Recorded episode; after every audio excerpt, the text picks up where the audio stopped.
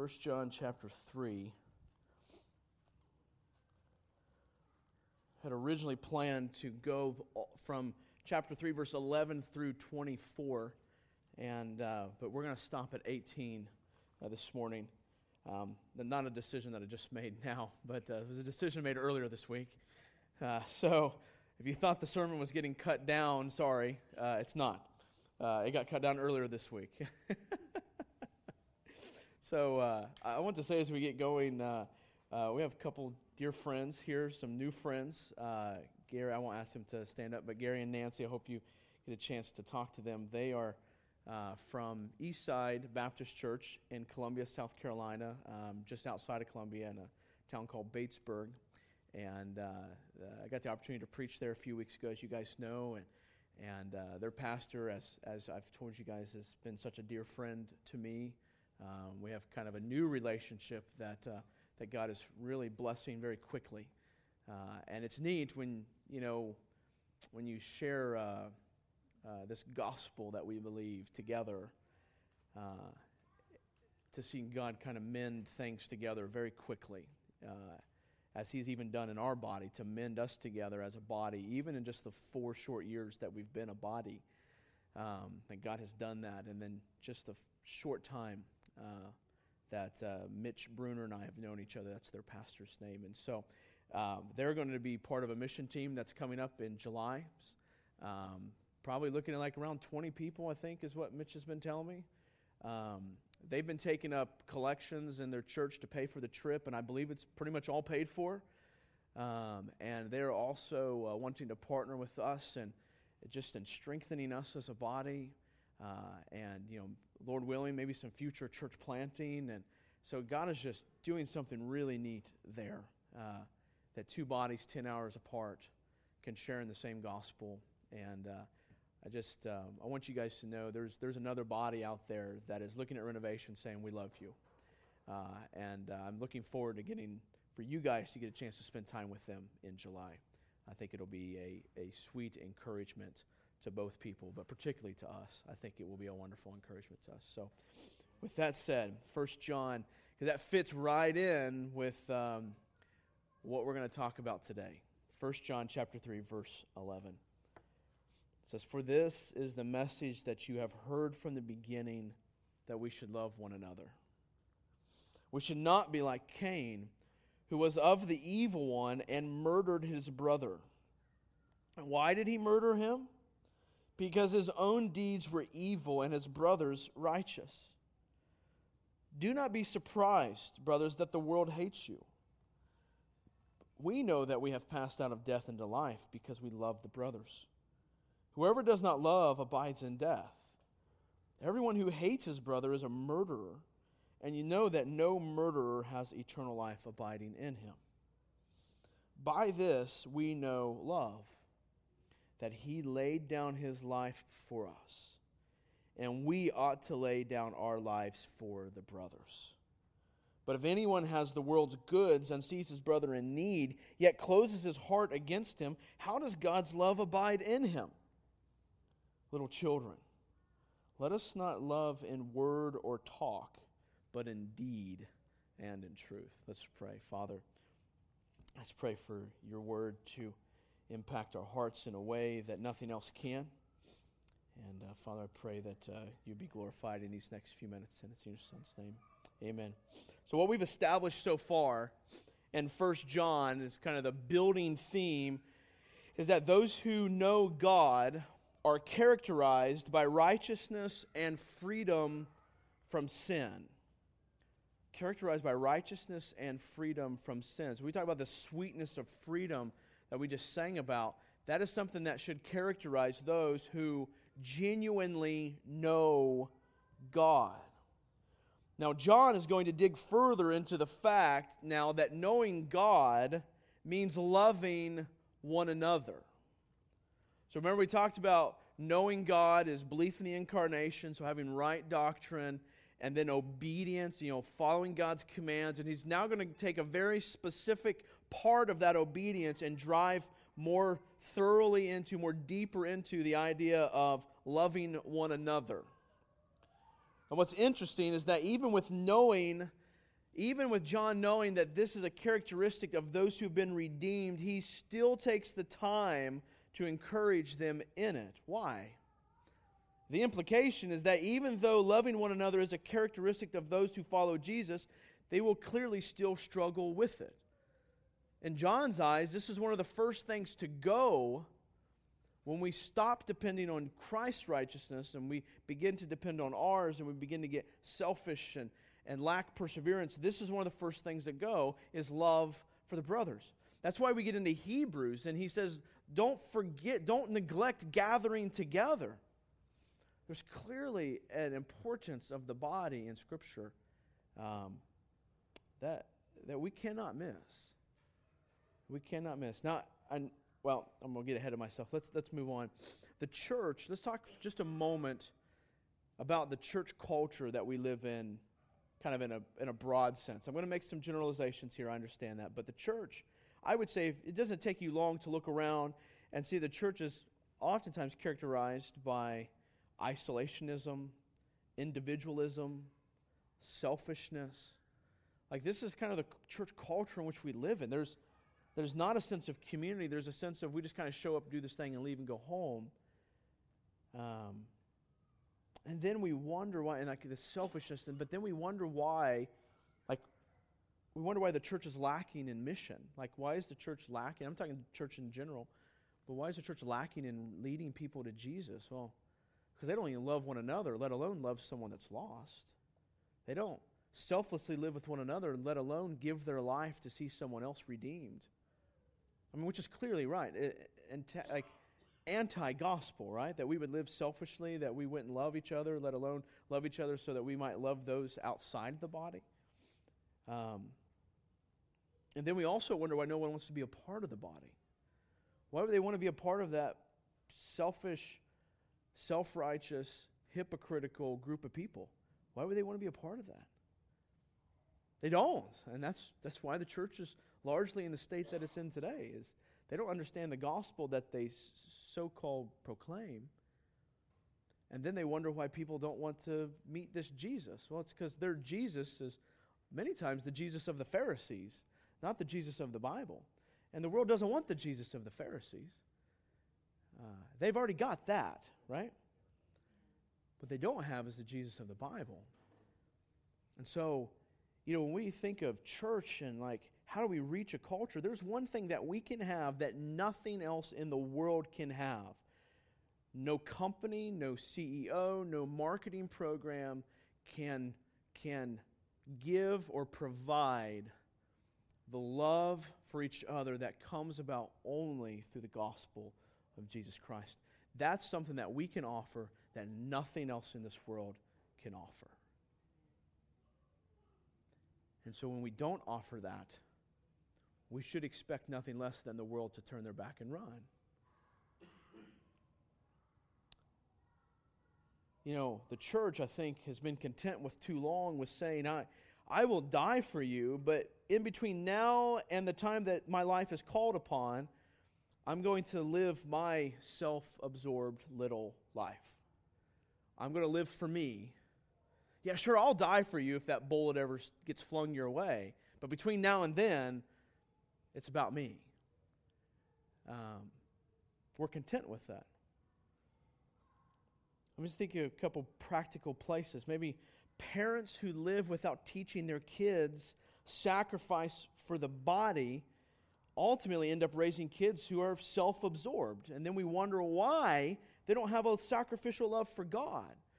It's because the opportunity of growing their entire lives of being able to give themselves for God's bride and sacrificing their life for God's bride, when it gets out to where they now start making their own choices, they weren't taught how to sacrifice and live for God because they missed the opportunity for the 20 years that they lived under your house. And so, parents, parents of young kids, we have to think. Right now, God has given you a tangible opportunity to teach your kids sacrifice for God through his bride. But if all we do is teach them that it's all about us, it's all about our little nuclear family, then it's easy for them to, to grow up and not sacrifice for God, not live for God. How about employees? I think we need to consider when we go to our jobs, we need to consider what we are saying to our coworkers when we're willing to sacrifice our church for our paycheck. What are we telling them there about our love for the body? We're telling them that I care more about this over here than, than I do about the body. And then we wonder why they don't want the gospel that we proclaim. How about spouses? What does it say to your spouse when you're willing to sacrifice the church for them? Well, I'm willing to say, forget the church, it's all about you. Now, I mean, I say that coming from as a pastor who many pastors struggle with the church as kind of like their mistress. And that's a grave sin. So I'm not talking about that. I'm talking about saying, showing our spouse, you know, like not intentionally, but showing them that the world kind of revolves around them. That's not good either.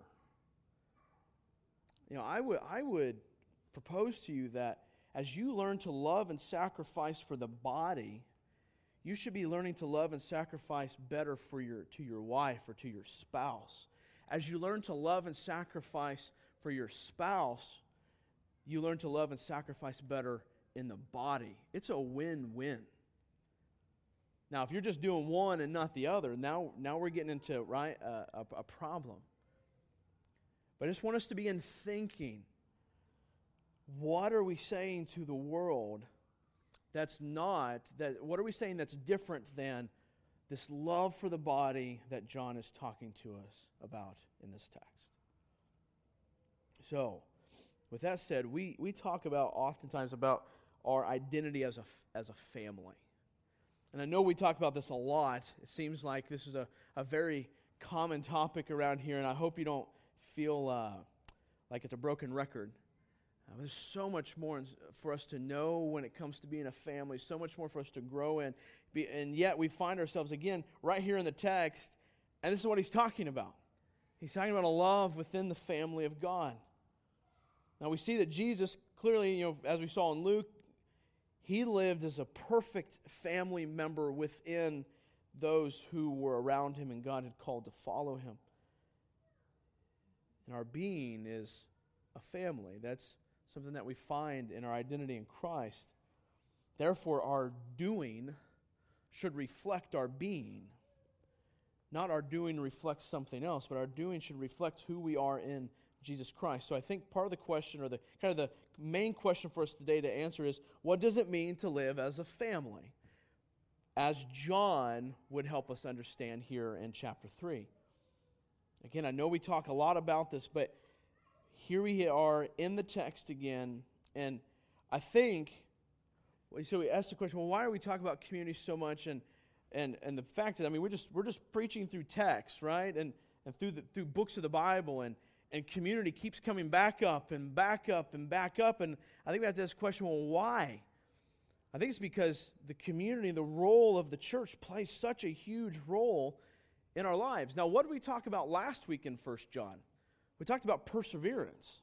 Like, what's it mean to make it through to the end and persevering in our faith? Isn't it interesting that immediately after John talks about persevering in our faith, that he now talks about living in the community of God? I think it's because, at least in part, that, uh, wow, woo, that perseverance, someone's like, uh, Uh, all right, so back in here. I, I, get distracted more than you all do, I think. So, uh, anyways, perseverance. I think part of the reason why community and living in the body is so important to perseverance is because perseverance was never meant to be a solo project. Um, there's a great sermon Brian was telling me about by John Piper. I haven't listened to it. He talks about uh, like perseverance as a community project. Uh, this is very clearly seen in Scripture that persevering in our faith is a community project. You weren't meant to do that on your own. Your struggles are not meant to be kept to yourself, your sins are not meant to be handled on your own. So I have a question What part of life, or what parts of life are concerned when it comes to persevering in the faith? What parts of life? Might be a trick question. Let me ask you this What parts of life are concerned when it comes to worshiping God? Everything, right? So then everything's a part of our perseverance. Everything, therefore, is concerned when it comes to perseverance. So if perseverance then as a community project and perseverance involves every aspect of my life, then the community should be involved in every aspect of our lives. Now, obviously, there's varying degrees of that. I mean, obviously, you know, uh, something that's intimate and personal, like, say, a, a sex life, uh, may not be something you broadcast to your house gathering, okay? Just for the record, none of that going on this week. Uh, at the same time, maybe you're struggling in that area. You can go to the community for help. I just advise you to go to appropriate people. And again, not to make your spouse feel out- awkward around everybody. But the body can be involved in that. It just might be a more limited portion of the body. Um, but how, because you, what is what is our sex lives? It's something that should honor God. It's something that will impact your perseverance. Right? I mean, marriages are destroyed, churches are destroyed from affairs. Now, that's not just simply based upon our sex and intimacy. There's other factors a part of it, but that's a part of it. It's such a, it's such a huge temptation and a trap. And God meant it for His glory. So, again, yeah, every aspect of our lives, to varying degrees, depending on the issue and depending on who and, and all that, but, but the body is there to help us persevere. So, as we begin to work through this text, we're going to see that Christ's self sacrificing leads us ultimately to a practical love that goes beyond feelings to a very costly sharing of ourselves. We will see this self sacrificing display by Jesus that we as a church, I think, are content to say, oh, you know, I feel that's terrible what they're going through right now. I'll pray for them. Right? Huh. I'll pray for them. Um, I mean, yes, your prayer is good. I'm, I'm sure that is godly, but don't let prayer be an excuse for inaction. Right? Because he says here that there's a word and a deed, like a deed that is an action that is required of us.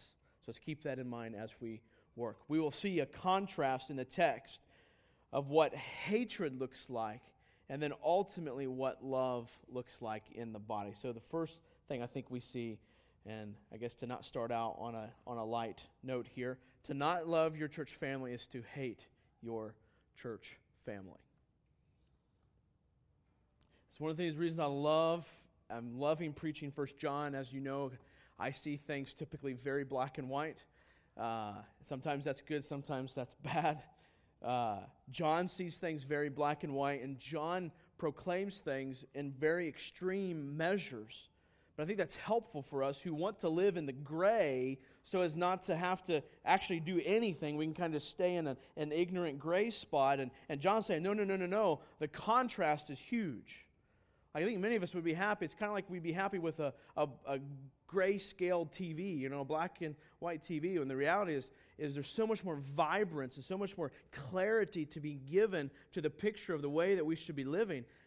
We should not be content with this over here where it's, it's mediocre and we don't really see the clarity. We should be only content to see the clarity that John brings to the way that we should live. So let's go to John chapter 3, 1 John chapter 3, verse 11.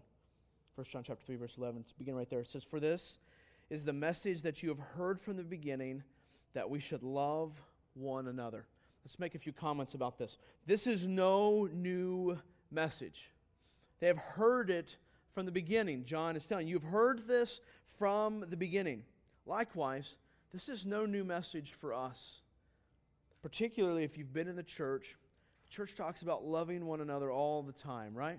I mean, for all of you who grew up in church, it's, we're supposed to love one another. I, I mean, I heard that all of my life growing up as well even if you didn't grow up in the church, there is still a sense in our culture that we're supposed to love each other, right? At least in America.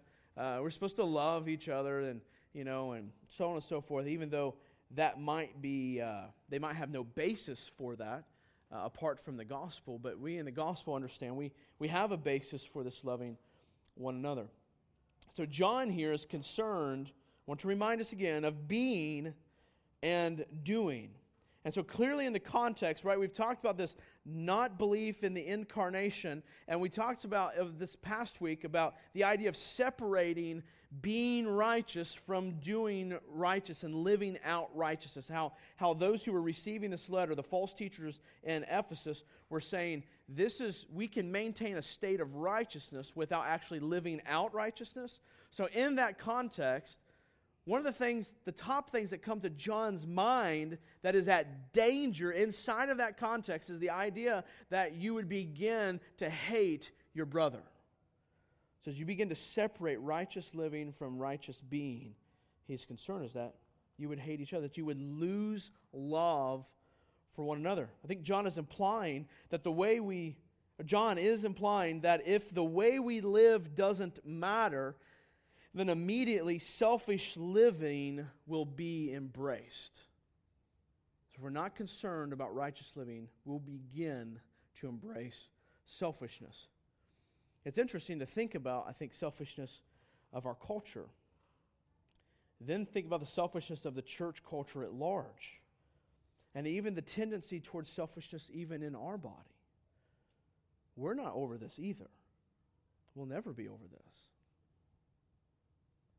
Now, as a point of clarification, understand that when John says love one another, what he means is love for one's brother. And what he doesn't mean is one, love for one's brother as in like your biological brother. He means love for the brother. Now, down in the South, you call each other Brother Matt and, and uh, Sister Nancy or so and so.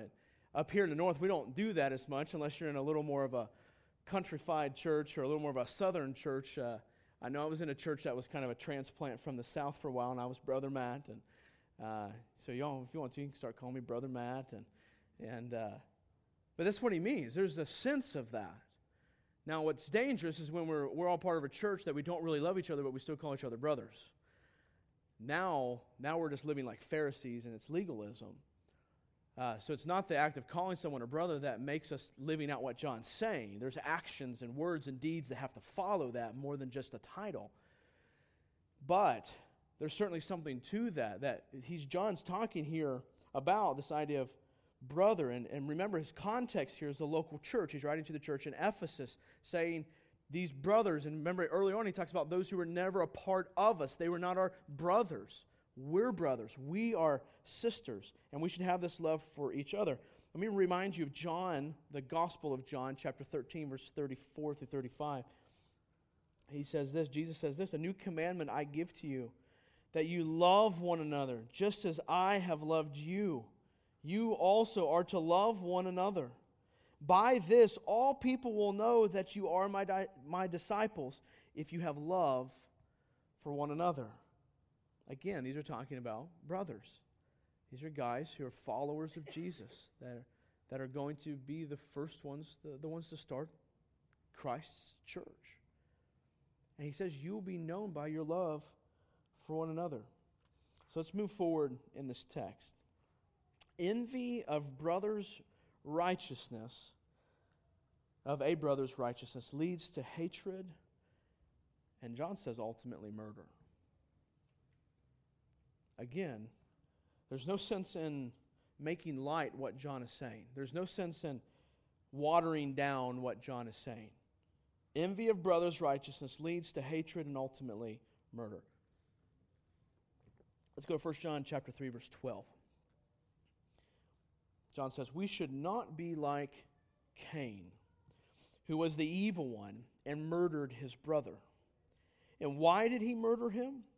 Because his own deeds were evil and his brothers righteous. Let's talk through this. Again, John is good at giving extremes. I think he shows us great darkness, the darkness seen in Cain. I'd encourage you this week to go back and read Genesis chapter 4 and see the darkness that John is talking about there. I think he shows us this darkness so that we can see the great light that we have in the gospel. If we would live in the gospel and be redeemed by the gospel, We ask this question how do I know if I know God? That's been the question we've been asking from the very beginning. How do I know that I have the real thing? Well, right here, one part of that, we would know that we know God if we do not live like Cain. This story shows what failure to love one's brother can lead to murder. John is saying that all hatred is murder in its embryonic stage. Hatred is just simply murder as an embryo. It is murder, it just hasn't come to its full light or its full fruition yet. It's still just, just in seed form. It's kind of like lust. When Jesus talks about lust, you've, if you've lusted in your heart, you've had an affair. It, it's, it's an affair in seed form that's taken root in your heart that has to be dealt with, or else it will eventually lead to an affair. But it's still the same, it, it, it's, in, it's in an embryonic stage. Now, I want to point out to us, I think we have a clear picture at this point in the text of, of creation, fall, redemption, and consummation or restoration. So that kind of the grand narrative of Scripture creation, fall, redemption. I guess I'm doing it backwards for you all. Creation, fall, redemption, restoration. In creation, we see man was created to do nothing but enjoy God, right? And exercise dominion on God's behalf. But then the fall happens. Because man, we talked about this in the Gospel and Kingdom series. What happened? What was man's desire? It was to for God to no longer have righteous rule over man, but for man to have righteous legislative rulership, where he was the one determining right from wrong, not God.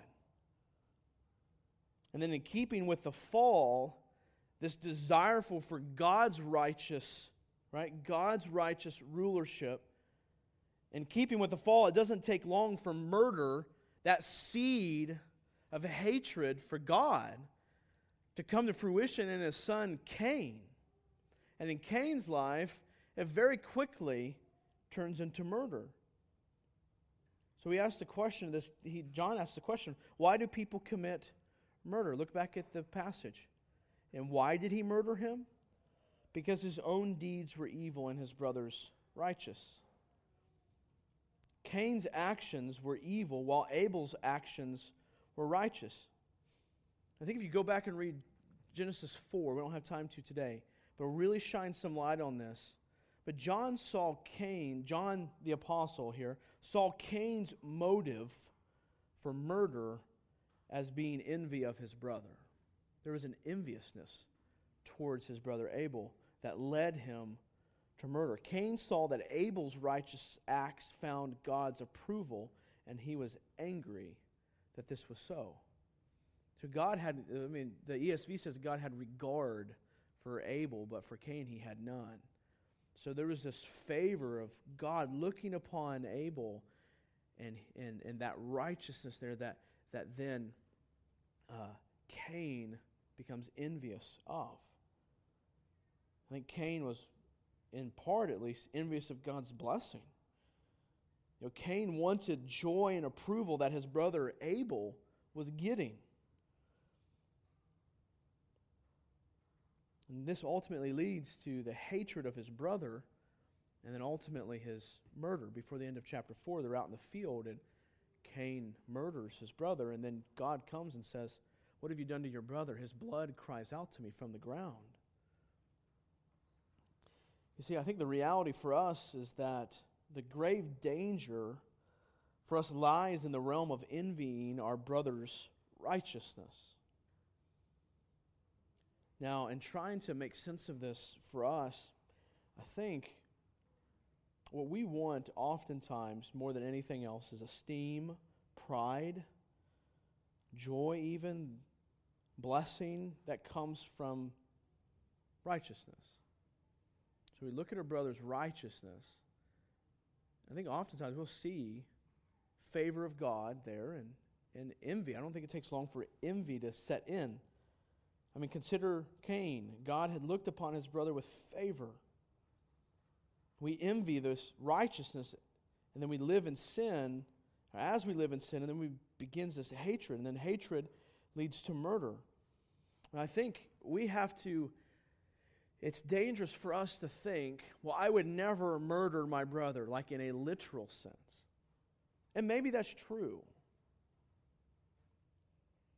But the issue is not, will you legalistically never slay your brother? That's not John's point. Because I think he knows the reality that that's probably not going to happen. You're probably not literally going to kill your brother. But the danger is how are you killing them? I think more, I don't want to make light of the situation, but how are you killing them relationally? How are you killing them uh, as you're living out this faith with God? Is this, so maybe it's not a, you're literally killing them, but how? But how, does that make sense? So, I want to give us, John gives us kind of a, a correlating thought here, real quick. And so, this is kind of like a, parentheses to this idea. Verse John, uh, John chapter 3, verse 13, he says, Do not be surprised, brothers, that the world hates you. Just very quickly, because again, this is kind of a parenthetical point here. He says, The point is, do not be surprised. For the same reason as with Cain and Abel, the world's actions are evil, and those of believers are righteous. Hatred I also want to point out to you that I think this hatred, John's not limiting this to hatred from the world from outside of the walls of the body or walls of the church.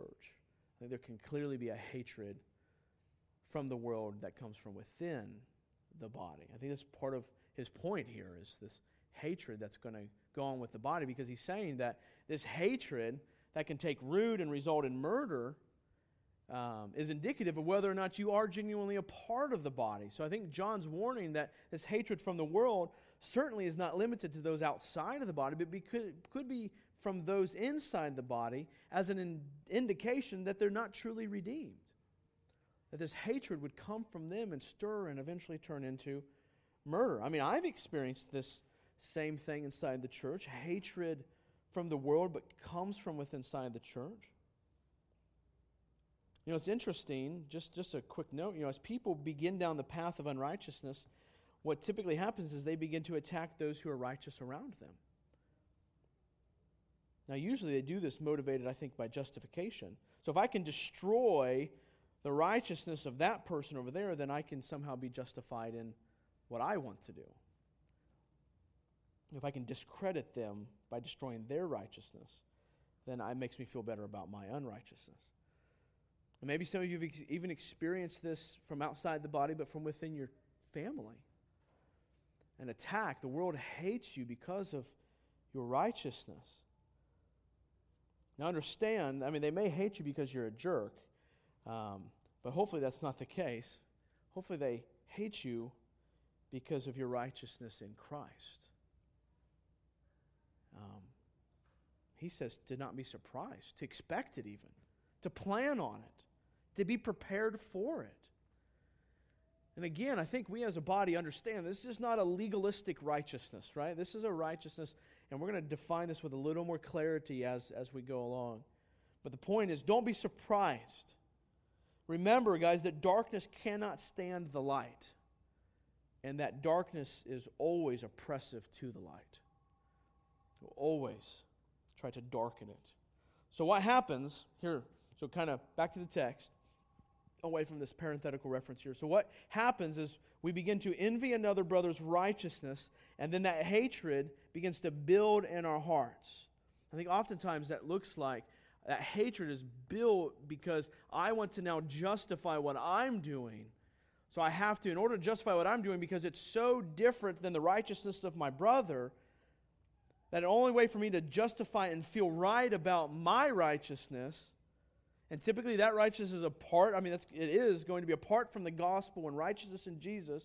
The only way for me to find to justify that righteousness is to is to downgrade the righteousness of my brother, to begin to hate him and his righteousness. That again makes me feel justified in my righteousness. But John tells us that loving your brother instead brings assurance to your faith.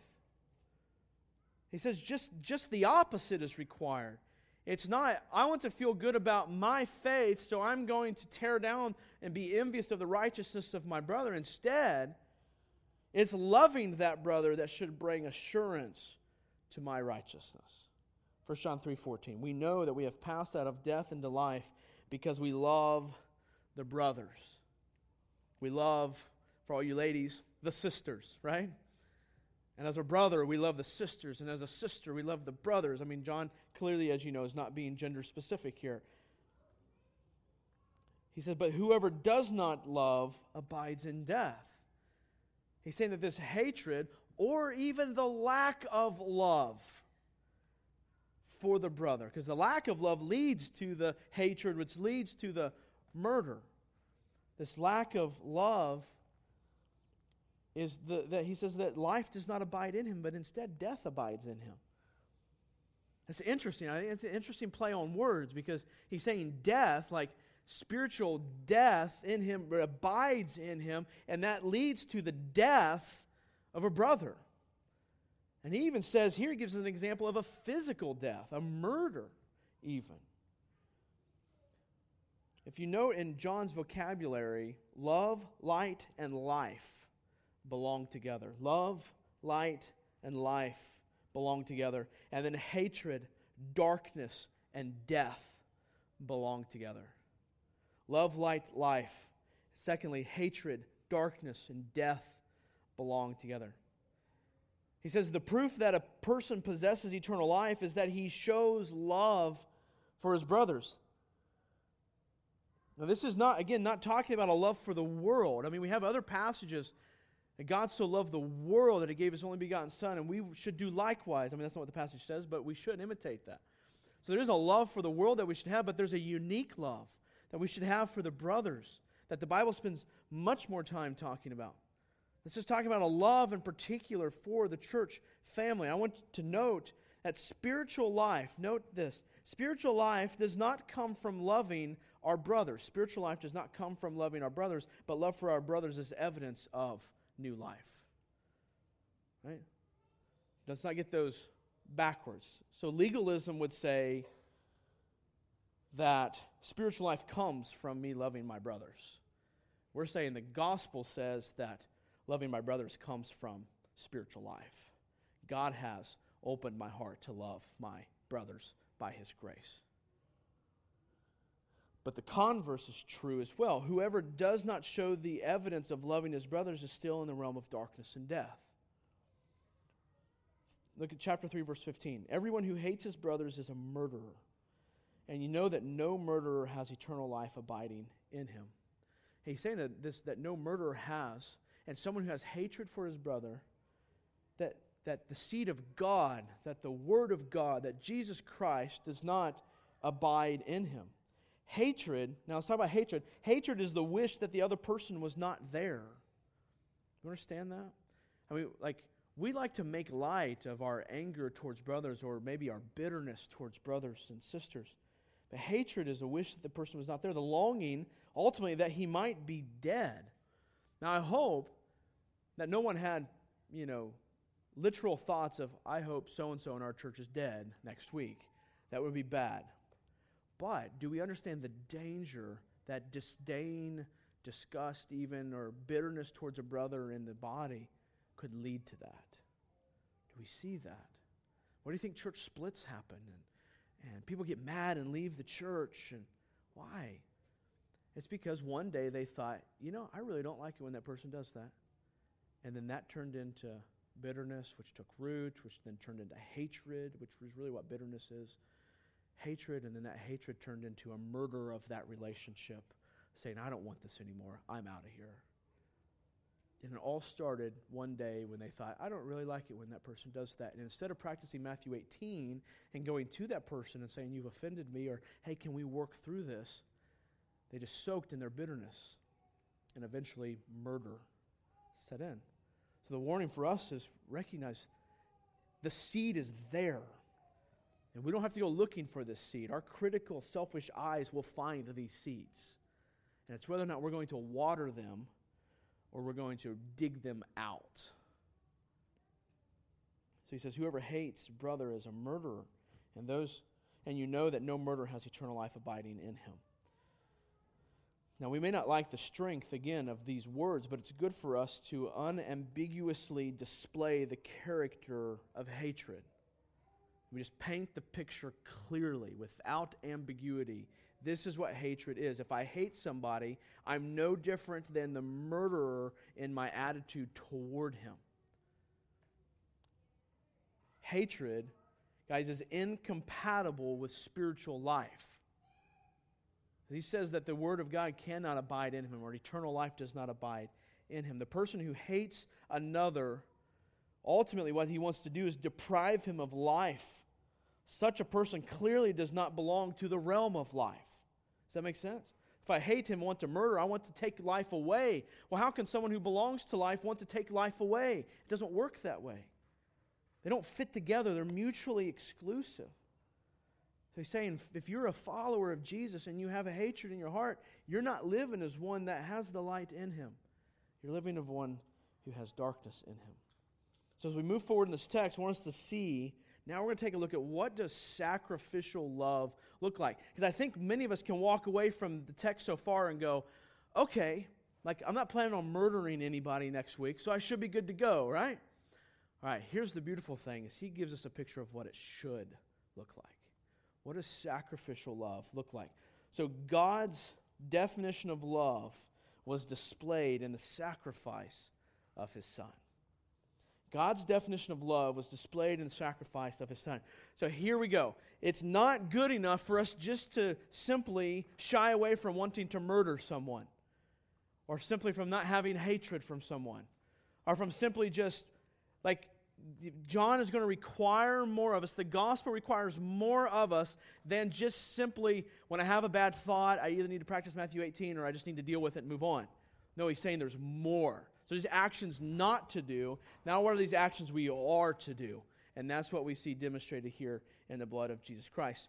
Now, we saw that creation was set forth, and man was given all that he needed to live eternally under the righteous rule of God. Then man fell, sin entered the world and shortly after man, because of his envy for another man's righteousness, Cain, just like his father, commits murder. Now, you see that? My parents, just for a second, you see this? Adam, envious of God's righteous rulership, murders his relationship with God. There's spiritual death that takes place upon Adam's acts, unrighteous acts towards God. Cain simply follows his father and murders his brother because he's envy of Abel's righteousness before God. Now look at 316.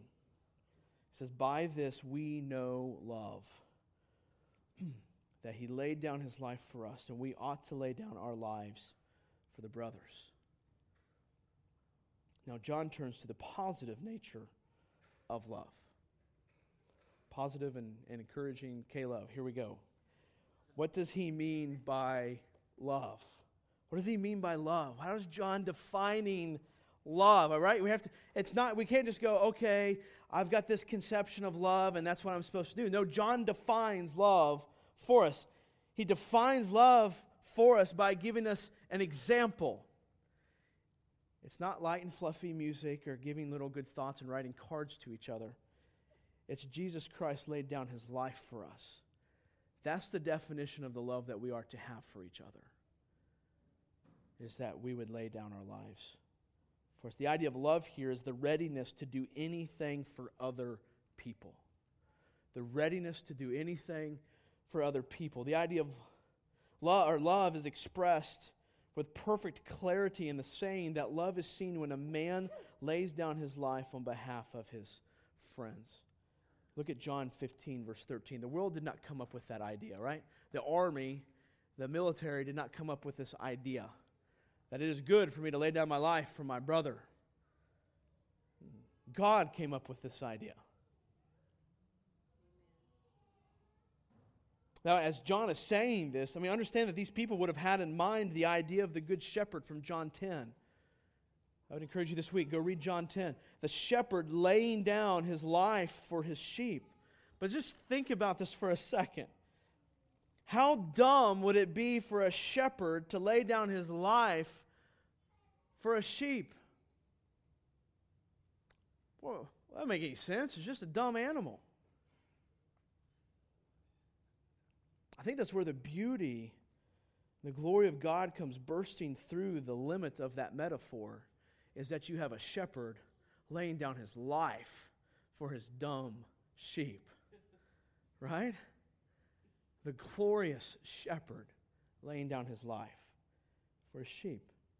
So, this, this, if you put in quotations, to lay down one's life, I think this is very significant.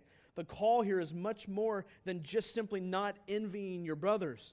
The call here is that we would give up one's, that one would give up his own life in order that others may live.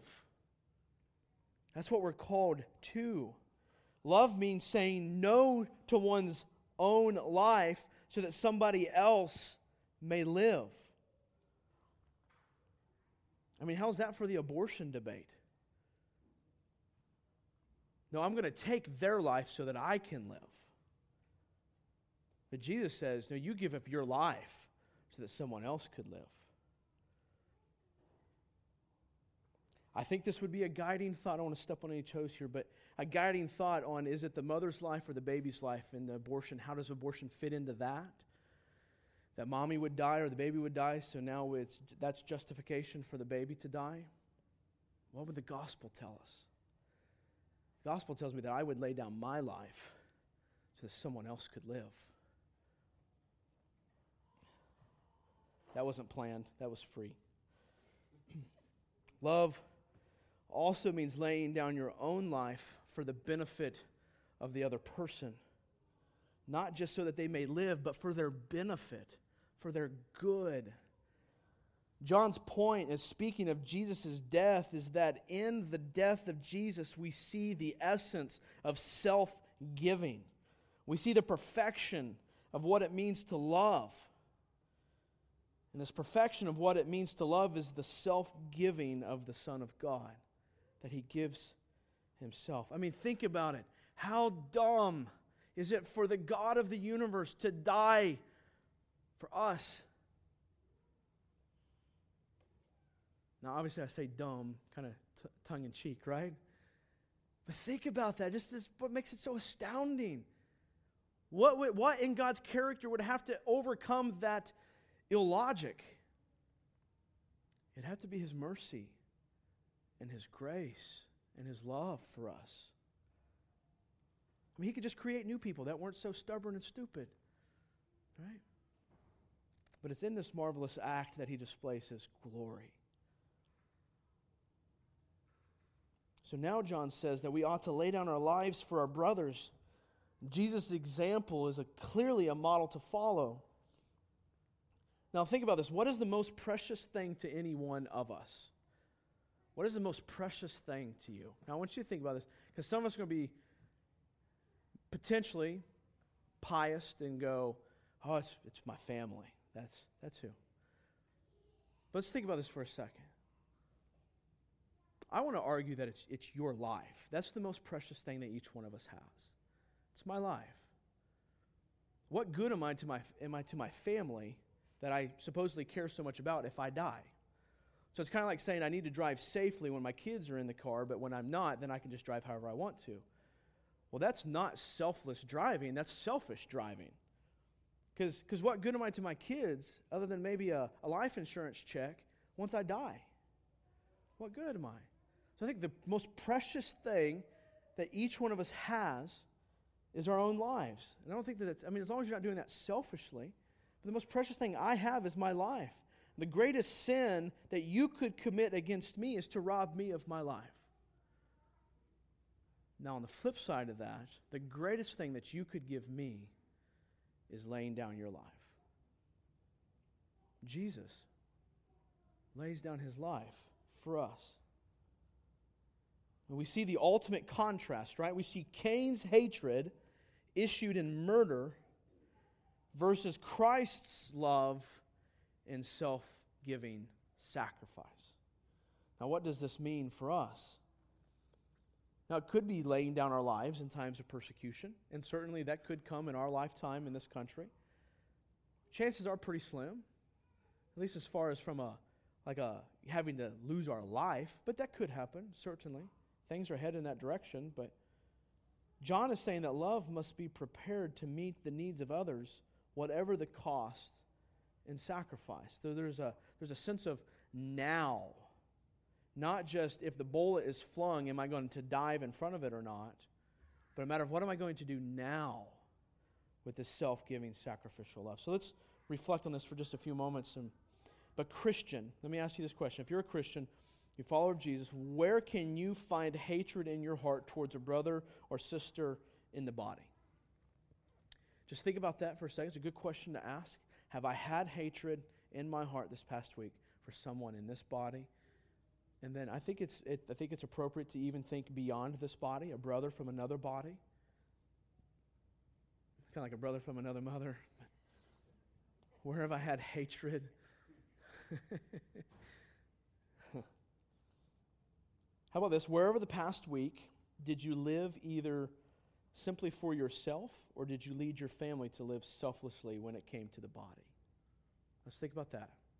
Wherever this past week, did I live for myself to the neglect of the body and or lead my family to live selflessly when it came or to live selfishly when it comes to the body? Now understand, I don't see John giving us an order of priorities in this text. I don't see him saying here family, biological family first, church family second. Now, I think certainly we have a primary, like I have a primary responsibility to care for my family, but I think oftentimes we are so tempted to take that to the extreme where we go, it's my family, and then if I have time, it's outside of that. And what do we do? We teach our kids, our family, selfishness, self centeredness. You know, it's all about me, and the world should revolve around us. We've got to be careful. At the same time, we can't just say, well, forget my biological family and I'm going to go love on the church either. That's, that's not. So I just want to make sure we're careful that we just don't, we don't have these imaginary priorities and the, and the gap. I would say it this way. You know, my conviction is this. It is, it is my biological family, the one that God's given me to lead, and then I lead the church family after that. But the difference is, is Many people would say the gap between those two is like this, and I don't think the gap between those two is like that. If anything, they're like this, and maybe even potentially intertwined. And I would say that would be that's where my heart leans more is the intertwining of my biological family with the church family. That the church family wants me to care for my family and helps me care for my family. And it's not me, I care for my family, and then I have time if I, I can help care for other families. It's an intermingling of the two where there should be no confusion of am I having to choose one over the other. It's, we're choosing both together underneath the gospel. So let's think about this. I'm going to ask some more probing questions. Uh, did you know of a need in the body over this past week but failed to meet it? Did you know of a need but failed to meet it? Another question Did you fail to seek out the lives of others so as to know their needs? Because I think that's where we've got to go beyond. Self sacrificing, self giving is going beyond just do I know what needs are out there so I can meet them, but, but pursuing those needs. Jesus pursued our needs. Next question Where or were you too absorbed with your kingdom, maybe your kids, your house, your car, your job, your eating, etc.? that you neglected the family of God? I think that's a legitimate question for us to ask. Wherever this past week were we so absorbed with our kingdom, I would remind you that it's a very little kingdom. Maybe at your house gathering, again, just very practical questions. At your house gathering, did you think to help clean up after Bible study? Did you consider giving a hand and helping to clean and prepare f- before Bible study? Anybody ever thought about that? I'm not just saying this because I have a house gathering, but these are things for us to all think through. Right? We can do this. We can love and smile about, you know, are, are we sinning in this area? Yes, I need to repent of that. Thank God for his graciousness, and we can move on, right? I, I, I feel like we can do that as a body. How about on Sundays? Do you consider who sets up every week? Do you consider, let me, let me I, I know they've never asked me to do this, but do you consider the sacrifice of people like maybe the band? I I mean, many of those practice on Thursdays, give up time practicing at home. They come, and on top of all that, they come to set up and stay for teardown. That's a, that's a lot. That's a lot.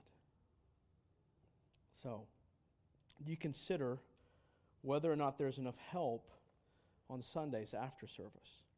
Again, it's not saying that we would never like need to leave to go take care of something else after service, but is it crossing our mind of is the body being taken care of before I go take care of my kingdom?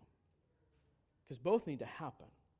But is that crossing our mind? Are we thinking that way? Is there someone I need to talk to? Is there someone who might need my help? Now, here's the contrast. Not if you're not a follower of Jesus or you don't know, I, I bet you didn't think much about these things this past week. I mean, but this is expected. I wonder, though, if you know the self sacrificial love of the Father. I wonder if you've considered that this life is so much more than our selfish investments, but God's investment in this world through his Son, Jesus. So, last couple closing thoughts. The moment of sacrifice is now. It's now. It's not once the bullet gets flung and the trigger's been pulled. The moment for self-giving sacrifice is now. 1 John 3:17. But if anyone has the world's goods and see his, sees his brother in need, yet closes his heart against him, how does God's love abide in him? Now it's interesting, John really makes the rubber hit the road at this point. True love is not only revealed in the ultimate sacrifice of laying down your life, but it's expressed in much lesser actions. Now, I don't know about you, but I'd much rather give food to you or much rather help you with a need than have to give up my life. I mean, I'm not lying, right? I mean, I think all of us would agree. I'd much rather give you, you know, care for you in that way than have to die I mean, so let's, let's get our, like, sometimes we think illogically. Maybe God, to teach you self sacrifice, is going to require your life because you haven't learned your lesson in the meantime. Let that be a motivator, right? Well, yes, here's my money, you know. Don't take my life, Jesus.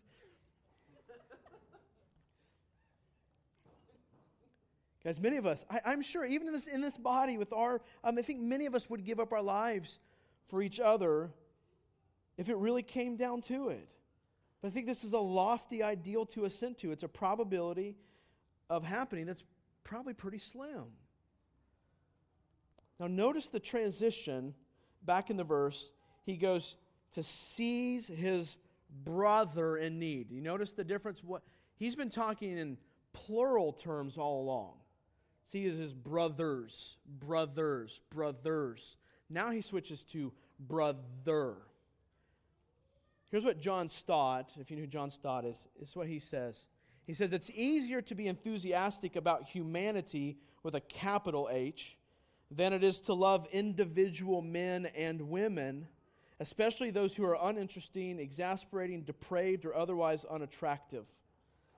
Loving everybody in general may be an excuse for loving nobody in particular. And I think that's the risk, right? We can say, well, we love everybody in the body of, of renovation. But could you go down the list and say how you love that person in particular and noticing needs and sacrificing for that particular person and their particular needs? Can you do that? That's a chance. That's a totally different task to begin. The reality is, it's easier for us to assent to the commitment while in the meantime we are content to live our present comfortable life until the sacrifice is required. Here's the implication you have to see your brother's need. I mean, all this is based upon the fact that you're going to pursue your brother's needs. You, you, they're not always going to be broadcasted. John Stott said again, he said, You must see your brother's need, not merely cast a passing glance, but see long enough to appreciate and understand the circumstances of the case. You want to know one of the ways that you've probably practically shown hatred to your brother or sister? It's that you stand far enough of a distance away so as not to see the need in their life. Too busy chasing your kingdom and avoiding the impending ruin of your brother's kingdom. You need to sit at lunch. You need to sit at dinner. You need to sit down for coffee. You need to sit down and look into their life long enough and hard enough to see the train that's coming their way or to see the need that is crushing their life or to speak truth into their situation. You have to sit long enough, talk long enough, think, pray long enough. Don't just give it a passing glance. Life, life is much easier that way. I'm not going to lie, it's much harder.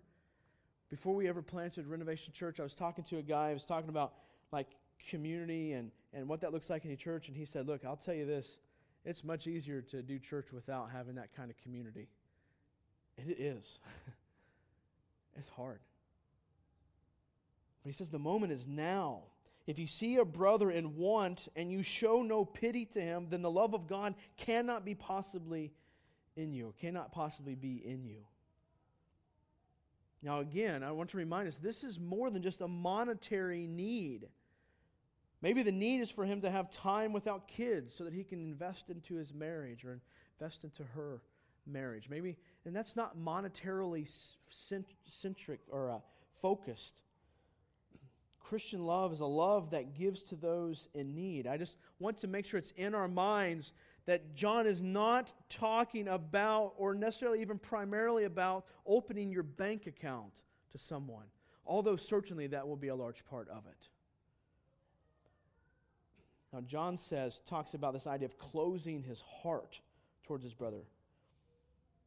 So I think this is more than just action, but it is a feeling pity, like a I feel the burden of their need in my life.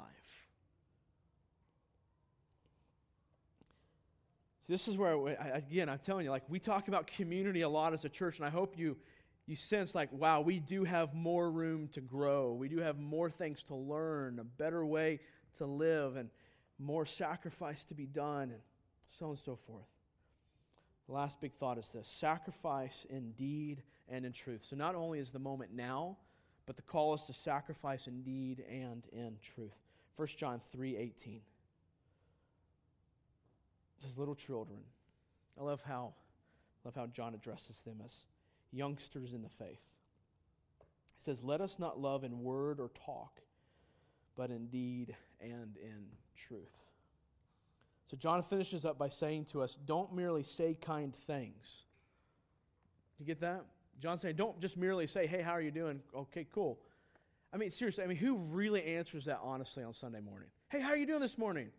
Oh, dude, it was terrible. Like, horrid week, you know, and you're like, oh, Lord, why did I ask? You know? right? I mean, I want you to be honest with me. So I just say, hey, good morning. And then I'll ask you later, right? Guys, our love is to be demonstrated in truth, and the call is to live out a love that is in accord with the love shown by Jesus. Guys, think through everything you do. Is everything I do and everything we do, is this showing self sacrifice for the family of God, for each other? Here's a good test question that we've been asking as elders a lot do the people around me in the body feel cared for by me? Do they feel cared for? Or do they feel like I just kind of give them a, uh, a passing glance? Or do I make a joke about everything? Or do they walk away genuinely feeling cared for by the words that come from my mouth, by the attention I give them with my eyes? by the sacrifice that I'm willing to do on Monday or Tuesday or Wednesday or Thursday? Do they feel cared for by me? Remember, John is saying that doing comes out of being. So if you understand the care of the Father that He's had for you, then you won't be able to help but live that out. And this has to go beyond just those whom we like to show care to like our family, our biological family. Certainly, we should like to do that. but this goes for people who are not like us, that don't share the bloodline of us, right? But those who share the bloodline of Jesus, that we walk in his blood, do we show them this care? And I'd say another slight, like kind of parenthetical implication for us is that, that we have to invite lost people into that family. We have to invite lost people. Hey, hey, look what we have by God's grace. Be a part of this. So, as we conclude, creation, right? God creates man to live under his righteous rule. Man f- falls desiring the righteous rule of God. He wants to be the determining person in right and wrong. And redemption, what happens? Jesus comes and lives perfectly the righteousness of God. Now, don't miss this as we tie this together. Jesus envies no one's righteousness, right? He has no hatred in his heart for his brothers. He lives this out perfectly. Now, how does redemption happen in our lives? How are we to live with a sacrificial love for our brothers? How are we to do what John's requiring of us here? It is only upon receiving the righteousness of God. Now, how does us receiving the righteousness of God through the redeeming work of Jesus, how does that impact the potential for hatred? Think about this. If we have Christ's righteousness, then how could we ever be envious of the righteousness of a brother that leads to hatred, that leads to murder? If we have Christ's righteousness and my brother has Christ's righteousness, how could we be envious of his righteousness? We both have the same righteousness, right? He's got Jesus' righteousness, I've got Jesus' righteousness. Not to little measures, but the fullness of Christ's righteousness. We have that, He has that. How could I be envious if we have the same thing? If I have a $100 bill, he has a $100 bill. How can I be envious of his $100 bill? I have a $100 bill too. It's the same thing. So if I have Christ's righteousness and he has Christ's righteousness, I can't be envious of his righteousness. So, what are we doing when we're envying our brother's righteousness? What are we comparing his righteousness to? Our righteousness. And what happens in the redeeming work of Jesus Christ? Our righteousness is gone. We have his righteousness. Why would we ever look for righteousness and the satisfaction and blessing that comes from that righteousness anywhere else? Why do we have why would we look to our brother and, and, and think upon his righteousness if he has the righteousness of Jesus? Like in an envious type way. Why would we do that? Instead, we rest in Jesus' righteousness and we have all we need in Jesus. Now let's think about it. That's the how does the redeeming work of Jesus kind of curtail and, and cut off the potential for hatred? It's because we have his righteousness. Now, because we have Christ's righteousness, what else do we have? We have everything we need in Jesus, both for this life and for the life to come that redeeming work of Jesus and having everything we need in Him, this in turn frees us to give ourselves to our brothers, to sacrifice and give ourselves, because if all we need is in Jesus and He has everything, then what, we, then what do we lose when we give ourselves to a brother? We lose nothing. If we have everything we need in Jesus, then when we give of ourselves to our brothers, we lose nothing. So the redeeming work of Christ not only cuts off the potential for hatred and murder because we're not longer comparing our substandard righteousness, but we're comparing the righteousness of Jesus that I have, that he has too. That curtails it. But not only that, but because of everything we have in Jesus, when we give of ourselves sacrificially. Why was Jesus able to go to the cross? Everything he needed was in God. Everything. How are we able to give everything to our brothers? Because everything we have is in Jesus. And guys, He is plentiful and He is giving of everything. John Stott said this Hatred characterizes the world whose prototype is Cain. It originates in the devil, issues in murder, and is evidence of spiritual death. But love characterizes the church, whose prototype is Christ, not Cain. It originates in God, issues in self sacrifice, and is evidence of eternal life. So I want to pray for us, and we will sing uh, in just a few moments. Father, I pray that your saints are edified this morning. Father, we walk away knowing that our righteousness is in your Son Jesus, who paid the price for our sin.